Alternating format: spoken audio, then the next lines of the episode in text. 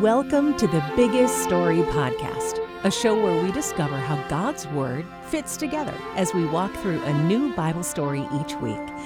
This week's story is called And So It Begins, and it comes from Genesis chapters 1 and 2. Did you know that the Bible is a big book made of 66 smaller books? Wait, what? How does that work? Well, God used lots of human authors to write his book over hundreds of years to tell us all about his big story. The human authors wrote smaller books that, when combined, make the big book of the Bible. The first book in this big story is Genesis, and it's one of the oldest books. It's also very important for understanding the rest of the story. Our Bible is broken into two sections that you may have heard of the Old Testament and the New Testament. Genesis is located in the Old Testament. Like most of the Old Testament, it was originally written in Hebrew. What's Hebrew? Hebrew was the language that the people of Israel, God's people, spoke. And when they wrote it, the letters looked nothing like our letters do. We should be so thankful that people have translated the Bible into English. I'm so thankful that we have the Bible in a language that we can read and speak. The Old Testament has four different parts. The first part is called the Pentateuch. Penta what? Kenta, Pentateuch. That's kind of a strange word, isn't it?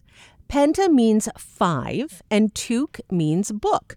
So the Pentateuch is just the first five books of the Old Testament. Oh, so Genesis, Exodus, Leviticus, Numbers, and Deuteronomy? That's right. God used Moses to write them, and Moses is the main human character. However, God is the main character in all five books. Genesis begins with God. In the beginning, God. That's the first line of the Bible. Before God created the heavens and the earth, God was. He always was. But what do you think he did before he created everyone and everything? Did he play video games? Video games didn't exist yet. I would be bored. No, God wasn't bored. Was he lonely? Nope. Why not? Well, God is one God in three persons Father, Son, and Spirit. The three persons of the Trinity have always been marked by love, and it is out of this love that He created every person, place, and thing. Now, let's hear about what God did in the beginning. Chapter 1 And so it begins. Genesis 1 to 2. In the beginning, there was God. Actually, that's not quite right. Even before there was a beginning, there was God. He never started. He always has been, always is, and always will be. God is God, and there is nothing else and no one else who compares with him. God doesn't get lonely or bored or scared. He doesn't need anything from anyone. He just is the great I am, whether people know it or not. But don't think that makes God a meanie. There is nothing mean about him. God is all love and all glory all the time. Which is why, in the beginning, God created the heavens and the earth. God made everything day and night, land and water, fruits and vegetables, sun and moon, swimming things and flying things, big burly beasts and little creepy crawlies.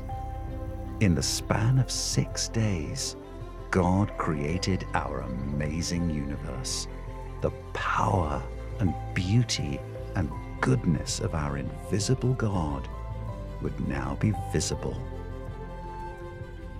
Of all the special things God made, the most important thing was not a thing at all. It was a person. God may have been fond of fish, and he probably liked camels and kangaroos too, maybe even spiders. But he created man in his own image. That's us.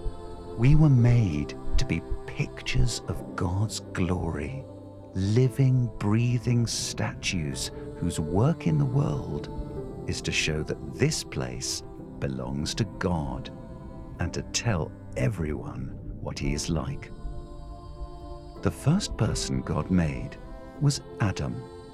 He came from the dust of the ground.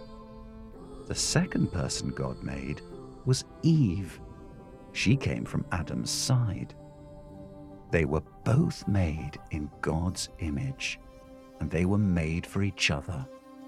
A perfect fit, just like God had planned, so that husband and wife can be together and make lots of itty bitty baby image bearers to fill the earth. Things were off to a good start. God was pleased with his creation. He looked around, saw that everything was tremendously terrific, and rested on the seventh day, a perfect beginning to the beginning.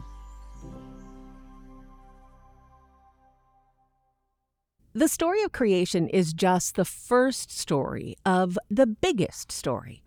Part of Adam and Eve's job as God's image bearers was that they were to show what God was like, kind of like a mirror shows you what you look like. In Genesis, we will learn that because of sin, people aren't very good mirrors. We don't reflect God very well. But Jesus, who is referred to as the Word by the Apostle John, came as the image of the invisible God. He perfectly showed what God is like, and He made a way for our broken mirrors to be repaired so that we could again do the job God created us to do. But the Word isn't just our Savior. He, with the Father and the Spirit, created everything. This is why, when John begins his gospel, he uses words like the ones in Genesis 1 1. In the beginning was the Word. Wait, when it says the Word, it's referring to Jesus, right? That's right. In the beginning was the Word, and the Word was with God, and the Word was God. He was in the beginning with God. All things were made through him, and without him was not anything made that was made. Later in the New Testament, the Apostle Paul also says about Jesus that all things were created in heaven and on earth through him and for him. Like the sun, moon, and stars? Yep, The sea and the sky? including the sea and the sky. The land and the plants? Those too. The fish, birds, animals, and humans? Yep, everything. So that brings us to today's big truth. A very good God makes a very good world with humans as his very good image bearers. Let's hear that again. A very good God makes a very good world with humans as his very good image bearers. Isn't that an amazing truth? Okay, are you ready for this week's memory verse? Our verse for this week is Genesis 1 1. In the beginning, God created the heavens and the earth. This time I'll say it and you repeat each phrase after me, okay? Genesis 1 1.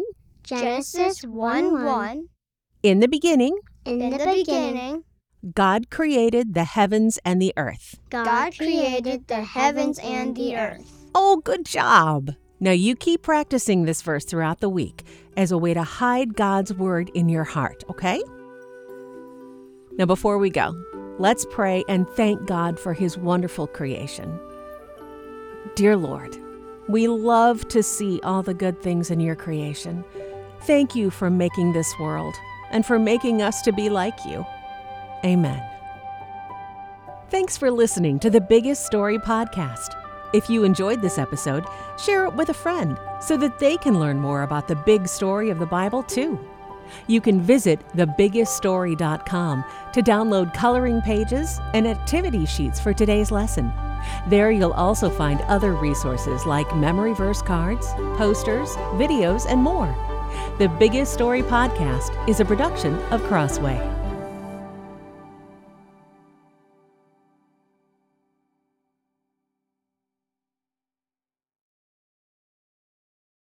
Kids love adventure. From building an imaginary fort in the backyard to searching for buried treasure, the anticipation of discovering the unknown fills them with excitement. In Crossways Exploring the Bible Together, David Murray presents a 52 week family worship plan that captures this excitement through brief and accessible daily devotions as families explore the Bible together. Check it out at crossway.org.